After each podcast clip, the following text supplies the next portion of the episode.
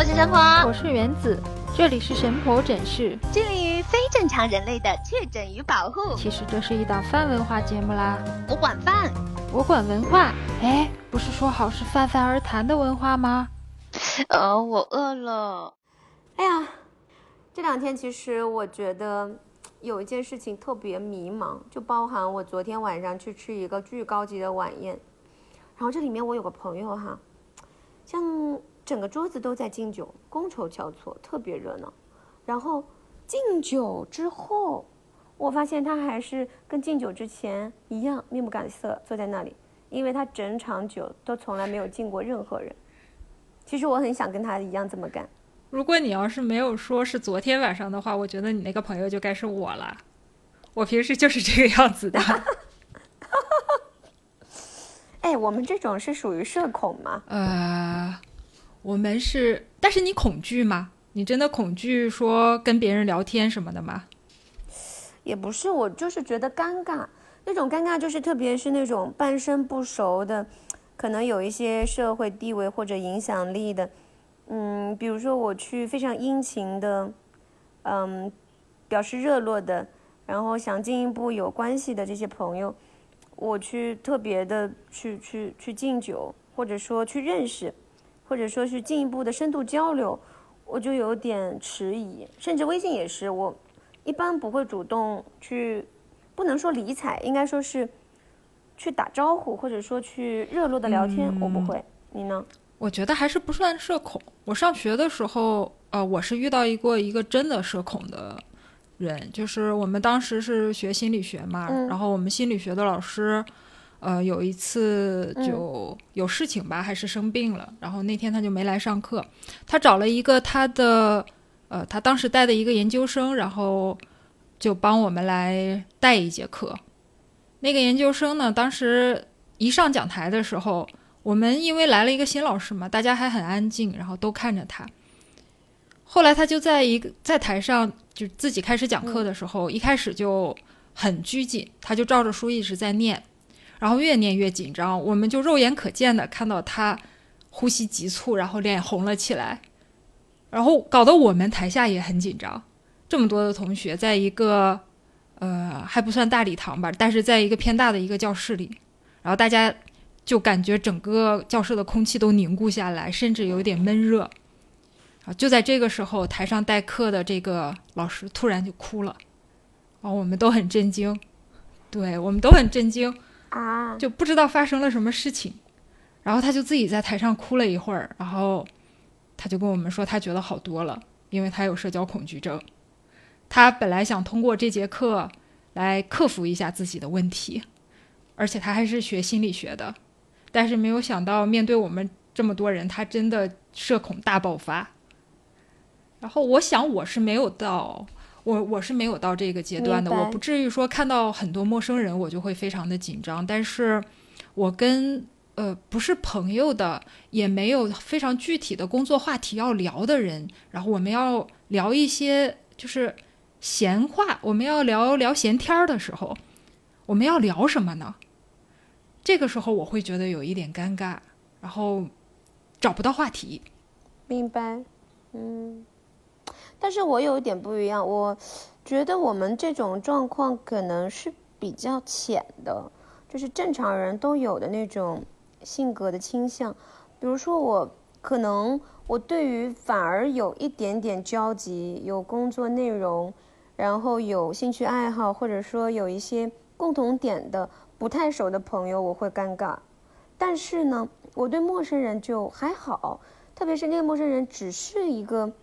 嗯，存在感极低的，然后我们互相只是可能说两句话就相忘于江湖的那种人，我倒没有太多的戒备，我反而会很真诚或者说很善意的去帮忙。比如说人家需要干嘛，或者只是问我个问题，我会非常热情的告诉他我是这样的。但是让我主动去做这件事情，我就会很难。我们比一比，我们。以前遇到过的可能有社恐倾向的这些例子吧，就看看有哪些事儿可能大家都会碰上的。OK，像我的话，嗯，我就会呃比较让我紧张的就是嗯，跟不是朋友，然后也，嗯，也不不足够陌生的人，然后待在一个封闭空间里，比如说，嗯，一起坐电梯，尤其是两个人，如果是三个人、四个人还好，然后因为我心里会有一种暗暗的转移责任的感觉，就是我不必非要跟他们聊天啊，然后他们之间可以聊天啊，如果他们之间不聊天的话。那起码我不是倒数第一，我们是并列倒数第一，我会有一种这种感觉。但是，但是如果是两个人的话，呃，就好像大家总要说点什么，可是说什么呢？呃，总不能是啊，你早上吃了吗？然后吃的什么呀？吃饱了吗？总不能是这样的话题吧？就是这样。嗯，这个是一个情况。我有一个类似的情况，就是我在。坐飞机、地铁的时候，如果我隔壁有个人，我一定会躲闪他的目光。而且我在借过的时候，你肯定要走进走出，万一你上洗手间什么的，我会躲闪他的目光，然后只会说：“哎，不好意思，谢谢你。”就这样子的话，然后呢，尽量的可以离着他的目光远一点的地方去干自己专注的事儿。然后，但是社交牛逼症不是的啊？那社交社交牛逼症是怎样啊？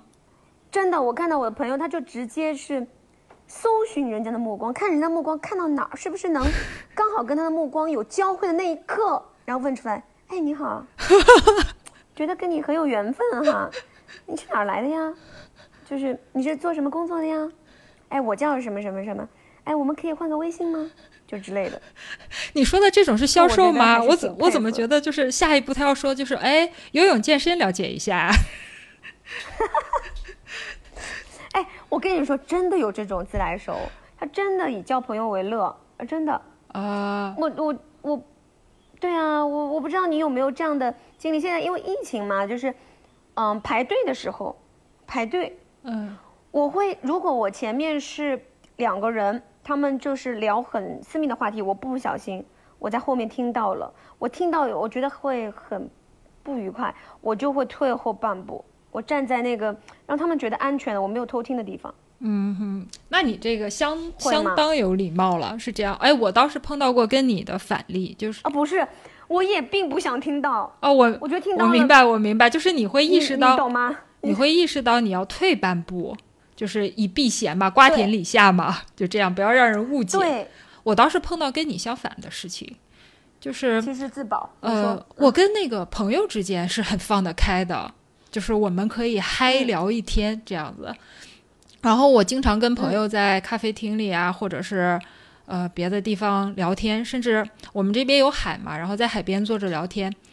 然后我们两个人聊得特别嗨的时候，我就意识不到从哪里突然蹦出一个人来，然后就是插插入我们的话题，然后会有对对对，然后他实际上在旁边已经听了半天了，然后他觉得你们聊的实在是太有趣了。他就想插入这个话题，我会在那一太可怕了，怎么？我会在那一瞬间就整个人僵住，这样的，对我完全没有办法像一个，呃，像一个有这个正宗的东北血统的人应该拿出来的，哎，哥们儿一起聊哎，然后我完全做不到。我也是，我还碰到你一个差不多的事儿，但是是我的事儿啊，就是我就好好跟朋友吃着饭呢。我们聊的可能是，就是一些我们自己好久不见的话题，比如说我跟你吃饭，隔壁桌突然来了一位，哟，你们这菜不错啊，这个叫什么呀？哎，那个叫什么？你们还点了什么？你们这单子可以让我看一下吗？我其实挺尴尬的。呃，当然我知道，觉得这种场景还能接受哈。对对对。但是说实在话，我就觉得，对，他就感觉上我们有就是有个院子，然后你隔壁的邻居。突然觉得你的花草不错，然后他就跨了一步到了你的院子，然后指着你的花草说：“哎，这什么花呀？开的真不错，你养的真不错啊！你把那个淘宝链接发我一下，怎么样？”这个感觉。哎，我我曾经在网上看到跟这种情况很相似的，但是我看的时候觉得非常可爱。呃，我又很羡慕的一种情况就是，呃，网上有人在吃饭的时候吃火锅的时候，发现旁边桌的肉啊，一盘肉没有动过，没有吃了。呃，他就会到旁边桌，而且旁边桌眼看着就是要吃完的意思，他就会到旁边桌，然后跟人家说：“哎，你们这盘肉是不是剩下了吃不完啊？我拿一盒巧克力跟你换可以吗？哎，我我看到时候觉得好可爱呀，但是我肯定是做不到的。是蛮可爱的。嗯，但是我觉得超可爱的。哎，我们前面说那个社交牛逼症，觉得社交牛逼症现在在网上，呃，好像两极化，一种一种就是。呃，刚才那个用巧克力换牛肉的，我觉得是真牛逼，这个是我心中的真牛逼。还有一种，是网上现在很多好像是视频里边会演出来的那种，我觉得应该叫社交讨厌症吧，就是以会啊，真的会，对，就是打扰别人，然后在公共场合大声的喧哗，不礼貌的跟别人搭讪，完全没有人和人之间的距离感。对，这是让人非常讨厌的。我觉得可能。因为每个地方或者说每种生活经历的人，他们对于人际之间的那个距离感的尺寸是不一样的。说实在话，我是也有遇到过。就比如说我们去，呃，比如说去酒吧，或者是像日式的那个烧鸟店，我们有一条长的那个那个长桌子嘛。然后像我们这种可能比较害羞，或者说真的是有轻度的社交障碍的人物，比如说我们就会选那个。在吧台里面最远离尘嚣的那种最拘谨的位置，或者吧台的尽头啊，嗯，最里面的小包房啊，然后哪怕跟朋友去吃饭，我们也愿意那样。但是我们就能够看到，就是有那种，嗯，他们就愿意在门口处不远处能够看到每一个进来的人，然后上下打量每个人身上有没有什么他可以找到亮点，或者说可以跟这个人。讲话熟络的这种方式的点，他找到之后，万一这个人不小心坐在他旁边，他真的就会去问：哎，你今天裙子穿的很漂亮啊！哎，你你你今天口红是那个色号真好啊，是是哪儿买的口红啊？就之类的，就会有这种人，嗯，他们就期待，就是就是这个晚上可能有不一样的故事发生，或者说他觉得这件事情还不错啊，就也算搭讪。但说实在话，这种状况在各种的场合，在夜的就夜里的场合还是很多见的，嗯，特别是那种不熟的这种，我觉得我奇怪的这种，我如果是遇到这种人的话，我可能会直接问过去：“姐姐是做微商的吗？姐姐卖茶叶吗？” 对，然后惹得对方非常之不快。但说实在话，像这种人，如果在我们再扩展一下，扩展一下，就是其实就是很像，让我们看的那个，嗯，都是乡村剧的里面，它是其实每个院落的那种村子里面是互相可以串门的，它可以不经过主人家的同意，就是到人家客厅里面坐，嗯嗯，甚至自己给自己倒茶喝，但其实是很正常。但是，但是你如果放到，嗯，就是更加我是说危险的、复杂的人际关系。更加深不可测的城市里面，大家的胆子或者说那种亲近感就会急剧的、急剧的跟那种状况走相反的方向，然后大家就会更加倾向于自闭、保护，然后私密，然后尽可能的封闭，然后尽可能的小圈子说自己的一些状况，然后大圈子全都是社交的礼仪，或者说更加好的保护自己的隐私和。私生活的一切，然后让自己的信息足够的封闭化。对我觉得这是一种，我就刚刚说的是一种自保式的社交恐惧症吧？可能就好像我们实际都是非常，呃，像村上春树笔下的呃年轻人嘛，就是冷漠而有礼貌，就是这样。我觉得这个可能是不管我们愿不愿意啊，不管现在就好像网网上很多都在怀念乡村的这种熟人社会之间的。热络，但是可能现在已经形成了我们的城市的既定的规则，就是这样的。呃，我我遇到过有一次，就是我在排，就是买吃的，然后在排队，呃，就有一个大哥一下子就插到了我的前面，然后呢，嗯，我一开始以为说他是不是没有看清这个队伍啊，然后我回头看了一下，诶，我后面也还有人呢，大家都在排队啊，但是他就一下插到了我的前面。然后我就跟他说：“我说，哎，你要排队啊。”然后他回头就很轻松的跟我说：“哎，这都不算事儿。”然后他就上后边去了。我当时就真的，对我当时就很愣的，我在想，什么叫这都不算事儿？就是是我插到你前面了，然后你宽慰我，这不算事儿吗？然后为什么你损害别人的利益，然后你会这样说？还是说你认为这是一种化解尴尬的一种方法？我到现在为止，我都不是非常理解。那你应该反问他一句：“这个、这个、这个，你能来一个就是那是个事儿的吗？”这个、这个，我觉得太没有功德了。看到了没有？这就是你的社交无能发作。我现在还是能够遇到，比如说我们在公共场合里面，就是玩公放的那种，然后放自己觉得特别牛逼的曲子啊，我也会。然后还有抖音的，还有那个玩，还有玩游戏的，对对对对，玩游戏的也有。公放啊！我的天呐！我我实际也是不理解这种情况的，他是有好的东西想跟大家分享吗？还是因为现在耳机也不贵嘛？我想他肯定不会是因为买不起耳机，所以他还是说觉得戴耳机非常的不舒服，还是怎么一个情况？我我是非常不理解这样的人。这个也是一种社交牛逼症，就是自信到说。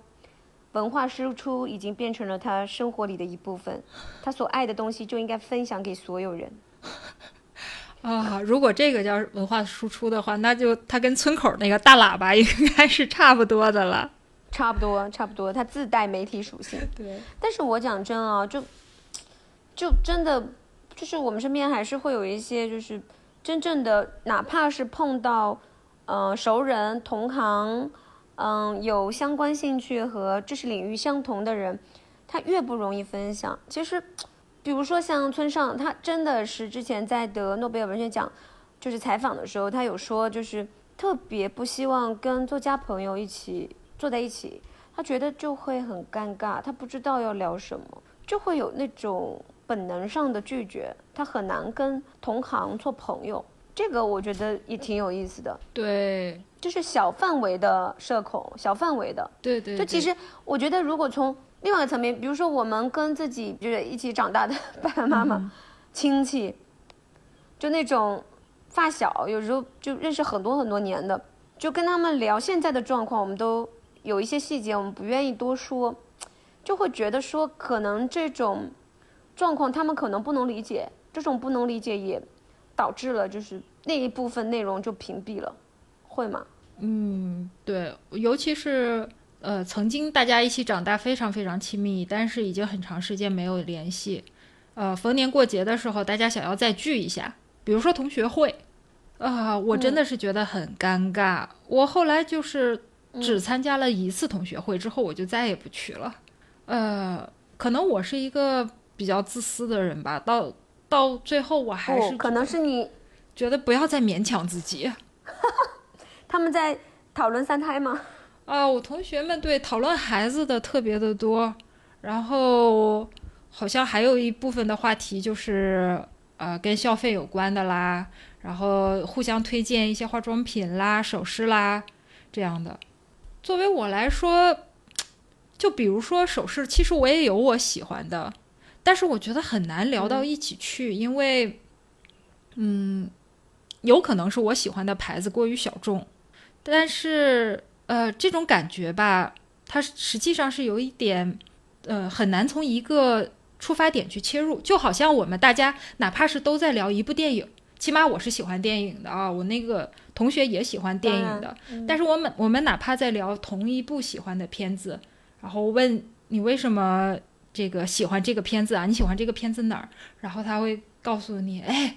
男主角是我最喜欢、现在最追的明星哎，然后你一瞬间会不知道该接什么，然后明白，对我这个时候就会说啊，是是挺帅的。我其实啊，嗯，我也有种同感，因为时间的变化，我们本来亲疏的这些朋友话题点，以及我们跟他们就是那种亲密的粘连会改变，然后导致跟我们嗯说话的深度和质感。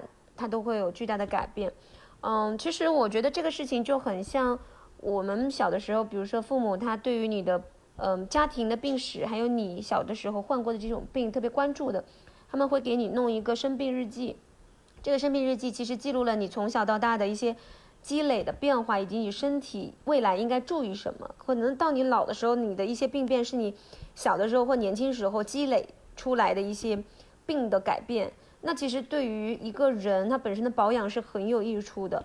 而且他也能够给你带来很多健康上的帮助嘛。那其实人所谓的亲疏这个关系，了解人的就是交友的质地，如果自我研究的话，我觉得有个工具特别好用。这个工具是心理学家，好像叫 Ruslan，怎么听着很像 loser 啊？使用的所谓纸笔太阳系工具。它这个工具特别简单，就是拿一张纸，中心一点表示自己，那是太阳。我们像尼采一样考虑自己哈。然后呢，我们身边我们能罗列出来的，我们觉得关系比较近的朋友，那种关系比较近不一定要说很多话啊，就是可能从小到大对我们影响特别深的那些朋友，我们可以隔一段时间，我们把那些朋友按照这个坐标来画远近，就是在都在一个大圆的区域里面。然后我们就可以对比出来，比如说，一年一个单位，他们跟我们关系的亲疏。然后有一些人，因为现在社交特别复杂，有些人你其实是很喜欢的，但是你不小心，就是失去了他们。嗯哼。然后你就觉得未后来你可能未来你会惋惜，但是你现在可以改变，你再去找到他们。比如说你对于我的关系，我就很想再找到你。如果你离我远去了，在在另外一头，我就觉得可能是个可惜的事儿，因为我特别重视你。我举个例子啊，我现在是不是应该哭出来？然后还有一些朋友，他离我们非常的近，但是呢，有一段时间之后他又非常的远，但是我们发现这件事情是无法挽回的，而且这种无法挽回，它可能比我们。的实际情况在意识之中出现的更早，那我们就应该节省时间，我们可以让他们暂且离开我们的星系，去更远的地方飘一会儿。也许因为缘分，几年后我们再相聚的时候，依然喜欢他，或者说那个人是你的很重要的朋友，你还还是依然爱他，那就行，你还是跟他在一起。那这个事情就可以让我们人生的冗余，那个伤，我们说人生的伤。交友的伤就会变得非常的小，我们就可以在这个极短的时间，在这个人生的部分，我们把交友变成一个我们自己特别，嗯，不能说有意识有目的，而是说，嗯，特别自在的事儿。我们不用太多的感性或者随波逐逐流来看待，我们可以有一个对自己有一个清晰的认知，因为你本身就很。可怜你每天都在各种夹缝里面，包括工作、父母，甚至孩子，甚至你家庭的很多的事儿，你都得处理。然后你那些朋友你很重视，但是你疏于管理他们这些关系，你有些东西可能正向你不希望的方向发展。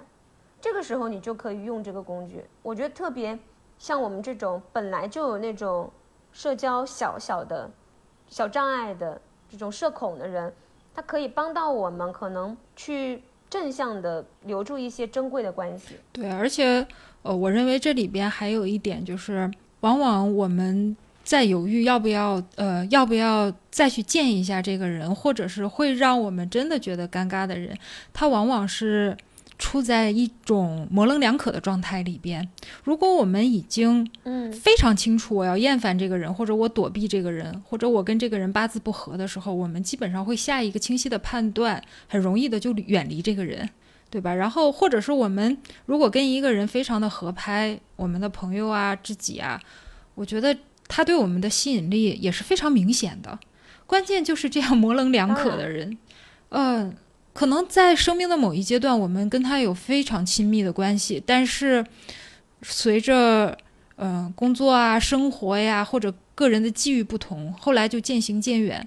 但我们又会非常怀念在一起的那些美好时光，导致我们对这个人该放到哪个位置，会有一种就是拿不起来又放不下的感觉，会这样的。但我现在越来越觉得，就是经历了，反正。呃，人生中好多类似的事情吧，我会渐渐的觉得，嗯，我们实际上也没有跟这些人远离。他有有一点像什么样的关系？就是每一段的亲密关系，实际上都会化成我们自己的血肉。就是我们怎么会成长成现在的这个样子，就是因为我们曾经跟这些人保持过非常亲密的联系。就好像月亮为什么是这样的月亮？为什么是我们看到的这个月亮？就是无数的行星和陨石撞向它，然后在它上面留下的痕迹，让它变成了现在的这个样子。包括地球也是，对吧？我这么傻大姐，我这么傻大姐是因为你吗？我刚才还要哭的，我现在已经擦干了眼泪，对吧？然后我们说，就好像地球为什么变成这个样子，也是因为整个宇宙里的各种行星，然后各种他才塑造成这个样子。所以说，他他们其实那个时候的他们，最后已经成长到我们的血肉里边，变成了我们现在的自己。然后我们像一棵树一下一样，然后我们长出了新的枝杈。然后在这种情况下，就好像两棵树可能当时离得非常近，但是现在枝杈已经分向了不同的方向。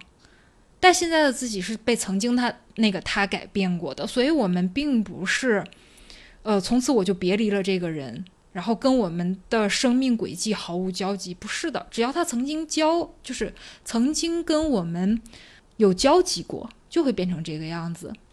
我觉得这个理论像是在。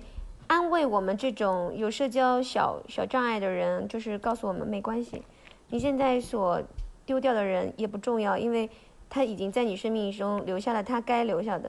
那个奶油蛋糕上面已经滴了一个不可磨灭的巧克力了，你只要吃掉它就可以了。它在你身体里面已经留下来了。对，我觉得是这样的。对我，但就好像说，我觉得，你就好像说人的一生，就好像就是。如果我们到了生命的最后时刻，然后返回头来看我们的一生，我们绝对不可能说，我要我要以我死之前的那个样子，然后以它作为句号来概括我的人生，对吧？是不可能的。我们肯定是就是纵观我们的一生，它是一个历史，只有历史，然后可以给一个人画上一个句点，对吧？要不怎么叫一生呢？嗯，所以。只要这个人是在你这个漫长的历史过程中，他填充了你的一部分历史，我觉得那他就是在我们的身体里已经留下了痕迹了。所以不用过于去执着和沉迷，说，呃，这个人是否远离。而且吧，我我之前的一些生命体验也告诉我说，有的时候的这个远离啊，它就是在现阶段，你们现阶段的生命经验啊走的比较远，但是呢。也许到了某一个阶段，你们的生命轨迹它又重合了。他现在遇到的一些事情，可能到那个时候你又遇到了。到了那个时候，你们可能又走到走到一起去了。嗯，有一天你可以聊三胎话题的时候，你那个三胎的朋友可能会觉得尴尬。我我三胎的那个朋友可就可以说哈，你也有今天，老子总算是等到了。嗯，不过说实在话，我觉得就是像我们这种。社交有益的、有点小回避型的那种人，嗯，还是有希望的。因为很多职业的人，我们看到很多伟人，他其实也都是那样的性格。像巴赫，他其实一辈子他都在教堂里面默默地创作它的平均律相关的一些内容，包括它的复调，就给人类留下了就不朽的篇章。比如说，我们呃会听的那个。圣母颂其实已经是非常耳熟能详的这么一个，不管你是不是什么教徒，还是说你是什么信仰的人都听过。它其实是一个不朽的一个一个一个颂歌了。然后，它其实不是巴赫一个人创作的，那个巴赫的这个曲子，它其实作曲家的署名是巴赫古诺。然后，这个圣母颂是。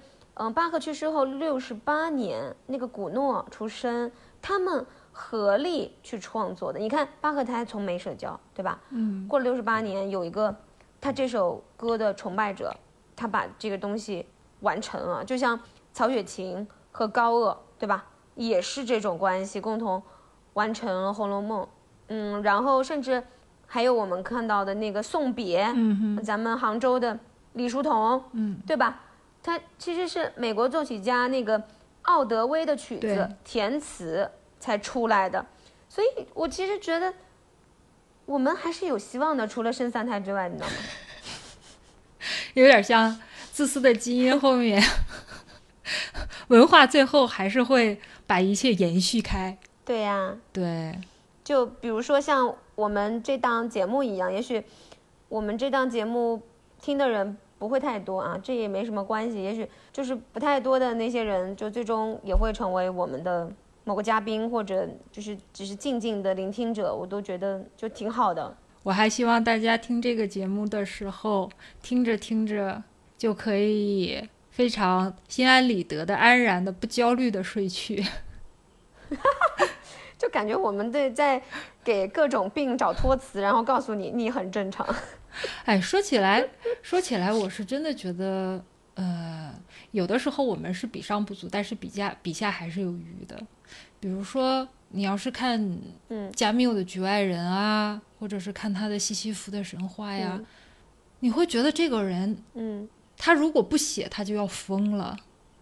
他的东哎西我也是这种感觉，我也是这种对，包括布朗肖的，就是就是他的有很多的东西是不足为外人道，然后他只能通过这样的方式表达出来。我觉得，呃，孤独吧，可能是可能是人绝大多数时间都要去承受也好，享受也好，去经历的这么一个东西，而分享和交流才应该是嗯比较少的时间去做的。嗯，我觉得也是。其实很多这样的人共同的特质，我仅说我自己和我身边的朋友，嗯，这其实是一种放弃，就是在想说，哎，也许，嗯，你很好，可是我跟你在一起交流的时候，你也许不会有太多时间和精力给到我，这种错位感让我放弃了跟你有更深的关系。也就是说，我们即使加了微信，我们也可能不会聊太多的天，所以那又何必要去加呢？对，而且我就是这种感觉，嗯对，而且我觉得，呃，社交牛逼症吧，和我们所说的这种轻微的这个社恐啊，它实际上有的时候是可以互相转化的。我前一阵去参加一个线下的读书会，嗯、那一次参加读书会，我们见面的人绝大部分是不太熟悉的，或者是，呃，初次见面，或者是见了一两次面这样的。然后我们参加完了这个读书会了以后呢，因为我们那个读书会是 A A 制的，最后大家一起到前台就是扫码付费这样的。在扫码付费的时候呢，我就是我一转头就发现，哎，好像扫完码了之后，大家也没有走，还是站在那里寒暄。然后我是非常怕这种无意义的寒暄场合的。如果是读书会，大家在不，人家不就是为了加微信吗对，？然后你怎么能说无意义呢就？是因为参加读书会的时候，我们大家在讨论同一本书，我觉得那个那个你知道该说些什么是吧？然后那个时候，我觉得我还没有那么的恐惧，但是当读书会参加完了之后，站在那里，我觉得要说什么呢？又不是足够的熟悉。然后我看了一下，我就掉头走出了书店。然后没有一个人离开，我就直接大步流星的走出了书店。我成功的这个屈服于我的恐惧症，然后这个放开了我自己，然后我就走出了书店。我也是啊，然后我在外面，你知道我们这种宴会嗯也是啊，就会有那个 after party，你知道吗？嗯，我一定是溜之大吉那个对，对对。大部分的时间。然后最好笑的呢是，嗯，就是因为那个这个这个我逃了出来嘛，然后顿时觉得哇，整个的人轻松多了。然后因为我以前月朗对我以前在那个这种世界从未如此纯净。对对对对，然后这个我就觉得哇，真的是逃避虽然可耻，但是有用啊。然后好的，让我们再愉快的逃避下去吧。对，然后最好笑的是，我后来这个这个这个就走到那个地铁站，然后我在等地铁的时候，突然发现，哎，就是跟我一起参加读书会的，就是只见过这第一面，这是第一面的另外的一个女生，然后跟我一起也在等地铁啊，我就跟她打了一个招呼，然后我说，我当时也是头很大，我想啊，要寒暄什么呢？然后我想了半天，然后就说出一句：“哦，你走的晚一点啊。”然后，然后他回应我说：“啊，我实际上一直站在那里想啊，大家都在寒暄，我该说些什么呢？这个时候看到你走了出去，我愣了一秒，然后就跟在你后边，然后走了出去。所以，哎，挺好的。所以我实际上是在做一件社交牛逼症的事情，是吗？我起到了榜样带头作你能这么美用。化自己，我也是惊呆了。社交牛逼症是在你结束读书会的那十五分钟，你认识了所有人，拜托，那叫牛逼症。不不，就是什么叫做特别的牛？牛一定是大家认为这个是非常好的一件事，我非常想学，但是我也能也可能学到，但也有很有可能学不到。就是说，他这个人起到了榜样带头作用，对吧？我们说这个人什么叫学习很牛逼，就是因为他是我们的榜样嘛。所以就在那一晚，我的逃避就起到了榜样带头作用。我让其他跟我一样的人终于知道，面对这种场合你该怎么做，你掉头走就是了。嗯，三十六计走为上，果然是个好好计谋啊。对对对。